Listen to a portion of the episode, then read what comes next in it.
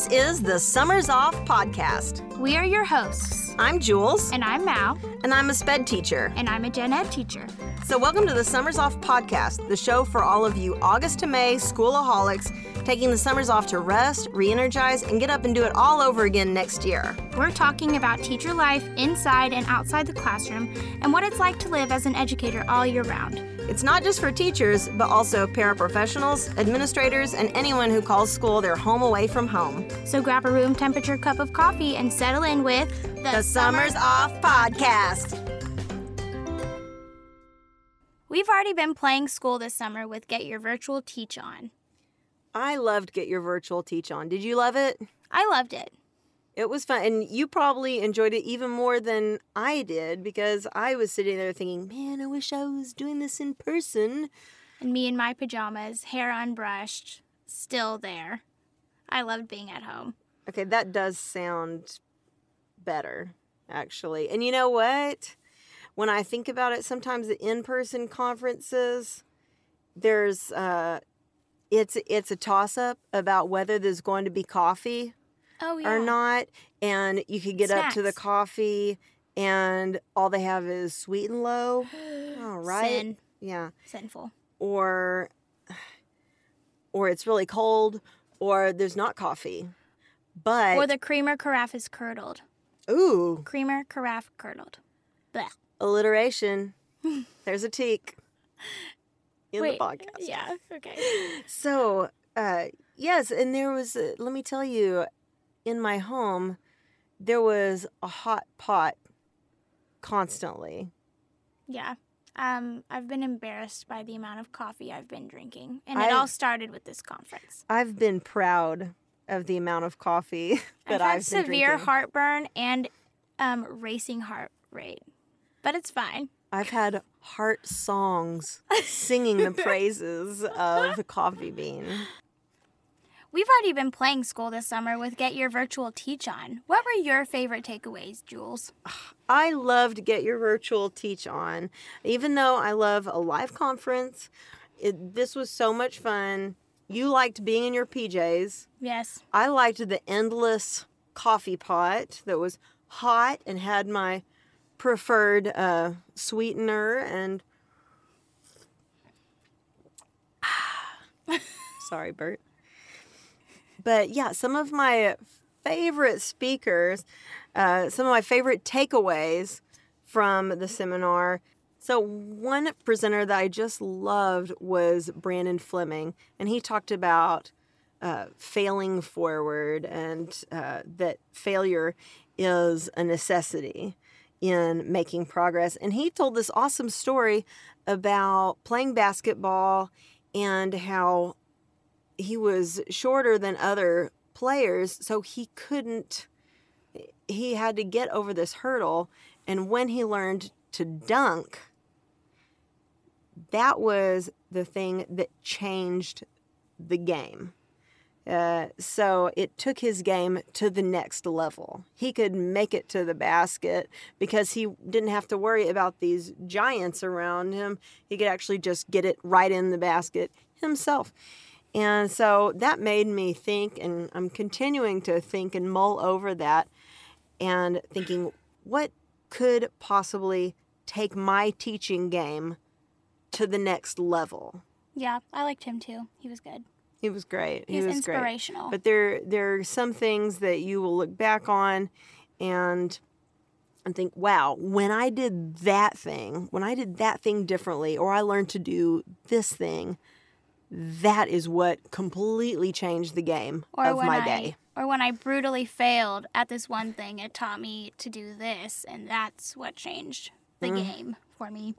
Um, I liked Naomi O'Brien and LaNesha Tabb. They talked about creating a culturally responsive classroom, and some takeaways that I got from them was that creating a culturally responsive classroom should not just be something that your campus or even your classroom should just be a check off that you know I have you know, pictures of other cultures hanging up, or I have like books representing other cultures. Um, it's and it should evolve as your kids evolve, as you get new kids. Like, cult, being culturally responsive should just be constantly changing and you should be constantly addressing it. It shouldn't just be a check off on your list the beginning of the year. I think I, I think that's really cool because I saw someone, uh, a teacher on Instagram or Facebook, had put up a pie chart of what her classroom library represented versus the actual demographic makeup of her school, and they were totally different. And she realized that she needed to change some things in her library to be more reflective of the students in her classroom. Right, and you never know what kind of student you're going to get from year to year. So, mm-hmm. again, it should just be constantly evolving and changing as time goes on. And they also talked about recognizing your bias and how you can have positive bias or negative bias. And basically, your bias is just what your idea of the perfect student or classroom is. Um, so, the most important thing is recognizing when you have bias so that you can then change it. And that's how you are culturally responsive. Yeah. So, I liked that a lot.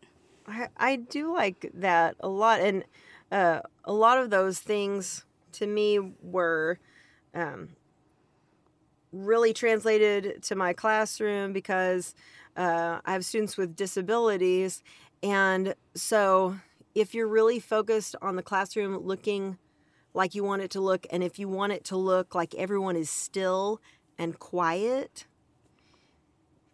that's not a a good measure. That's not a, a direct correlation with how much students are learning, especially students with disabilities Yeah. and students who are nonverbal. That it's it's going to look different. Yeah. So, yeah, I think that, like, I really liked them because last year, you know, being a first year teacher, you have so many things that you want to be good at, and then you look back and you're like, oh, I could have done better on this particular thing. Mm-hmm. And so I think this year, my focus as a whole is going to be like creating like a good classroom environment. Not that I didn't have one before, but just being more responsive to the social emotional needs of my kids versus just like plowing through to get to the academics and maybe I need to be addressing, you know, the stuff of the heart more. Aw. So yeah. That's why I liked them. Yeah, they they were great. Uh, I also loved uh, Hayward and uh, Star Jean. They talked about our professional life and our personal life, and how our professional tank can't be full if our personal tank is empty. And when we look at the big old Venn diagram of our professional life and personal life as teachers, we find that that little uh, football in the middle is where things intersect. And so I think that our the the football in the middle it takes up most of the Venn diagram that our professional life and our personal life uh, overlap so much.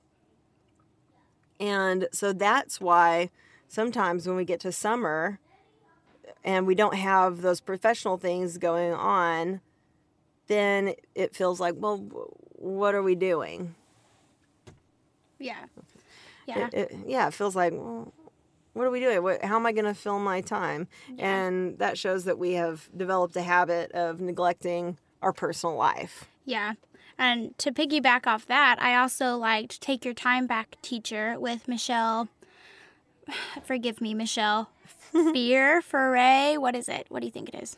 I think it's Michelle Foray. All right, Michelle Foray. And, you know, let us know, Michelle, if that is not correct. We fear uh, that it's not correct.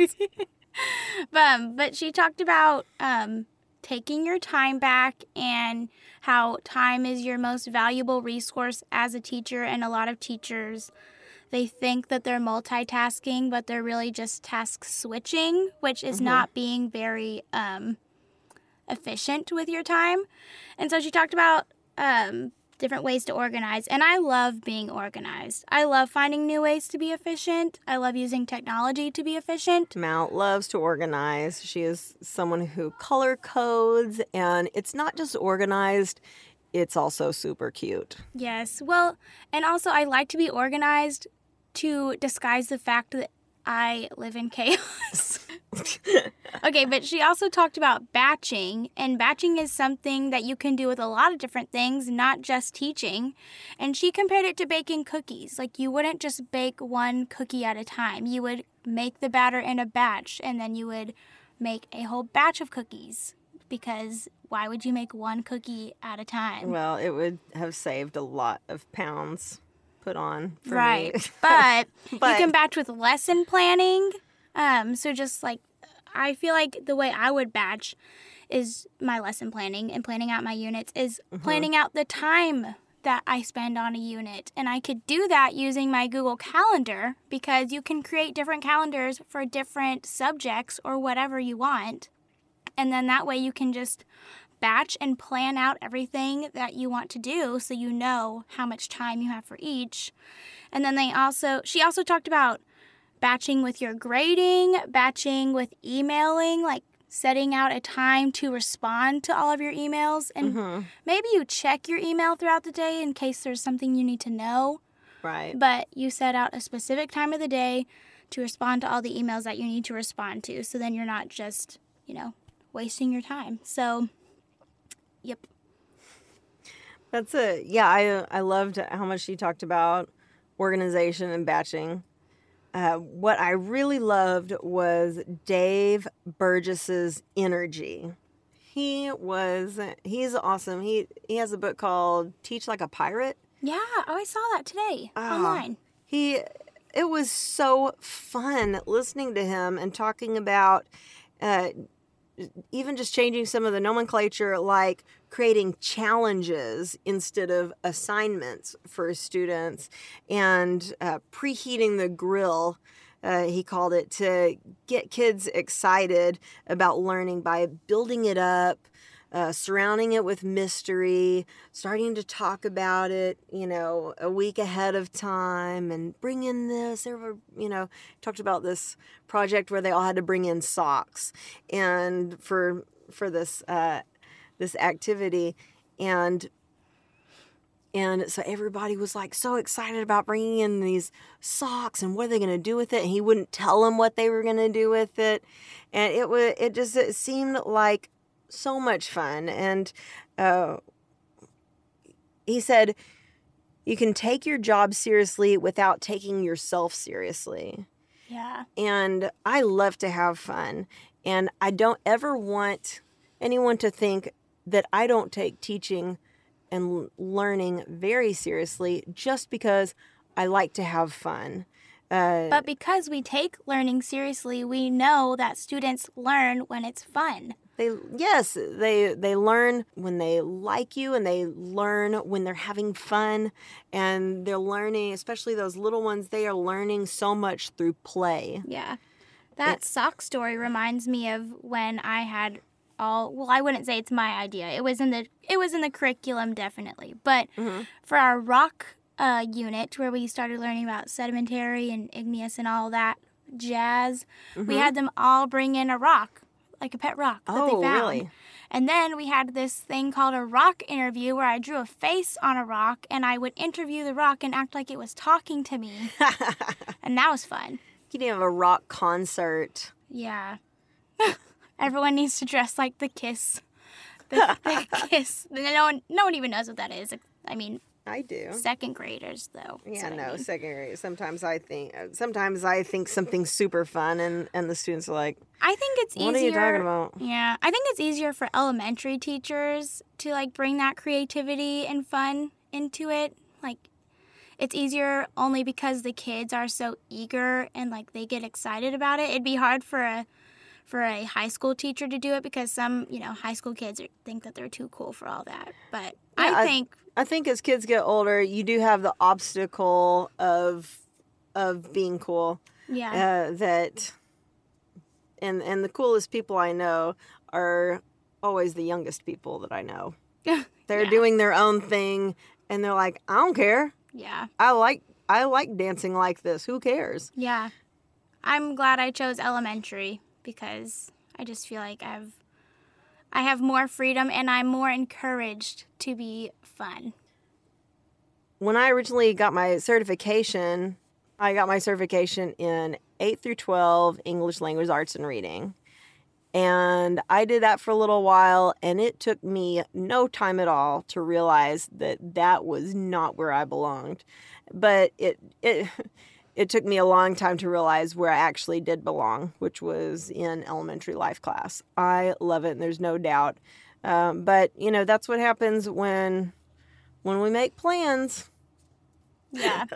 I think some of my best high school teachers were the teachers who used to be elementary school teachers. Like those are always my so? favorite teachers because I could just see they were trying to make it so fun. And they, Right. they wouldn't really get discouraged because, you know, kids are brutally honest. They'll humble you.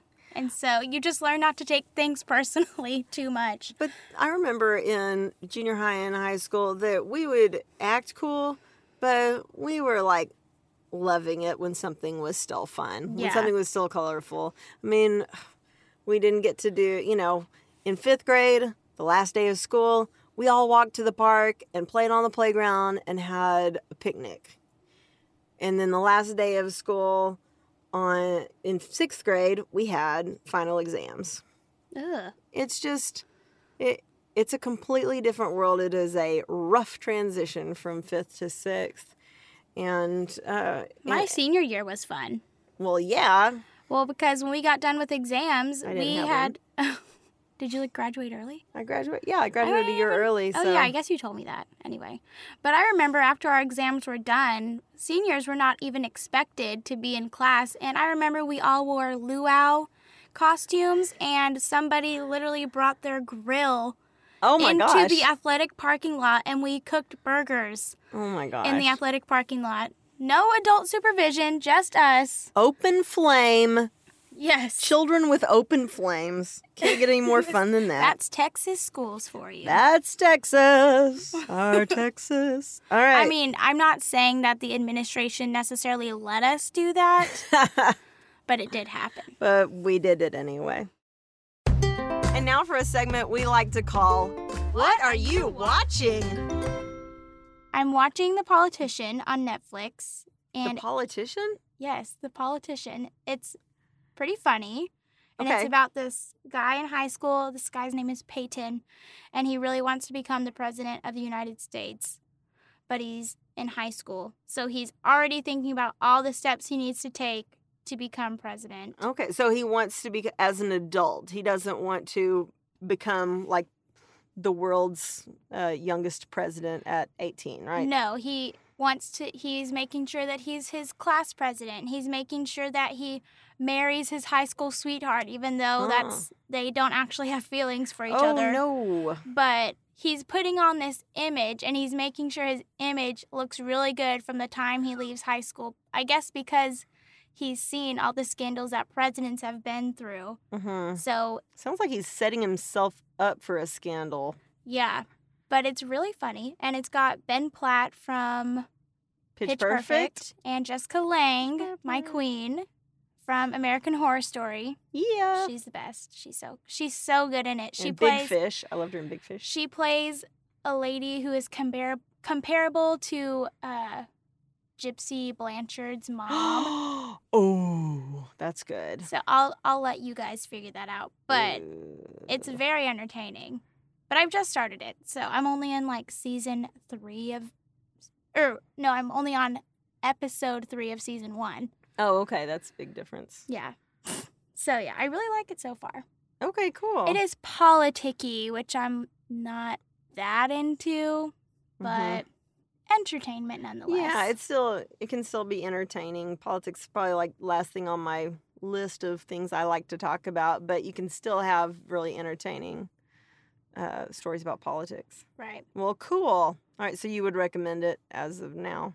Um, I don't know. I don't know if I'd recommend it because it's kind of inappropriate. Oh, okay. So maybe, That means inappropriate. yeah. So give me, ask me next scan- week. A lot of scandal. Ask yeah, me next week. because you really flip flopped on Riverdale. Yeah, I was was like, oh. Riverdale, and then I'm like, meh, Riverdale. Riverdale. uh, I don't. I just don't know where they took it. I just don't know. Anyway, Yeah. what are you watching? What am I watching? Okay. So I'm watching Making It, and Making It is so much fun. This is its second season, and it's like one of those. Uh, it's like one of those competition shows, uh, but it's for crafters, and these people are incredible at crafting. And so it's uh, hosted by Amy Poehler and Nick Offerman, both from Parks and Rec. They make it so much fun. And it's uh, the judges are Simon Doonan and Dayna Johnson, who I believe is a um, an expert over Etsy. And she's a crafting expert. Simon Doonan is a fashion expert and design expert and all these experts. So it they use so many tools. They're incredible at construction, and they're just always thinking out of the box for design. It's just uh, if you love crafting or designing, anything like that, it's so much fun uh, to watch. And there's even one guy on there uh, who's so inspirational. He's 19, and so he's just this young guy who was really bullied in high school, and he uh, he really got into crafting and doing uh, artistic things to cope with being bullied and being ostracized in his school. And it's just such a cool, fun, um, fun show. And even though they're really skilled at being able to use all these different kinds of tools, there are always uh, projects that they have that you feel like, okay, I could totally do that. And so it's just super fun and really it just makes you happy. It's, a good show for teachers because Yeah. teachers Oh, are yeah. crafters. Yes, absolutely. And I wouldn't say I'm so much of, of a crafter, but A I crafty crew. but I just like making things work for multiple purposes. So I guess I'm crafty in that kind of way. I'm not Mhm. making like decor, but I just like to make things that wouldn't necessarily you would you wouldn't think of that Yeah. it could work for something. I try to make it have multiple uses. So I guess I'm crafty in that way. Well, and also I think as teachers, you know, you can you can approach something and say, you know, this uh, this activity is going to really pinpoint this state standard that you need to teach, and I'm always going to say, okay, is it also cute? Yeah. Does it have like non-primary colors? Like are they neon? Cuz I don't do primary colors. really? Oh no. I, I do like- not. I, I like a primary color. Just like so fun. I mean, I just like them to be a little bit a little bit neon. Yeah, yeah. The palette. I like those Astrobright colors. You know what I'm talking about? Mm-hmm. Mm-hmm. Yeah, I like a That's my color palette for my room. I like a carnival palette. yeah, that is primary colors. yeah, but I also like lots of textures and things. I just love anything that's colorful and uh, you know, you can you can give a kid the same worksheet and whether or not it has a picture of a Paw Patrol dog at the top, that will change the whole thing for the Exactly. kid. Exactly. the clip art matters. Yes, clip art counts. The Summers Off podcast is produced by Albie Robles Voice. Thanks for joining us on the Summers Off podcast. I'm Jules. And I'm Mal. Do you have any questions? Because we have questions for you. Find us on Instagram at Summers Off Podcast or visit our Facebook page to join the conversation. We want to know your thoughts and opinions about this crazy life we've chosen inside and outside of the classroom. Enjoy your summer break and tune in for next week's episode of the Summers Off Podcast.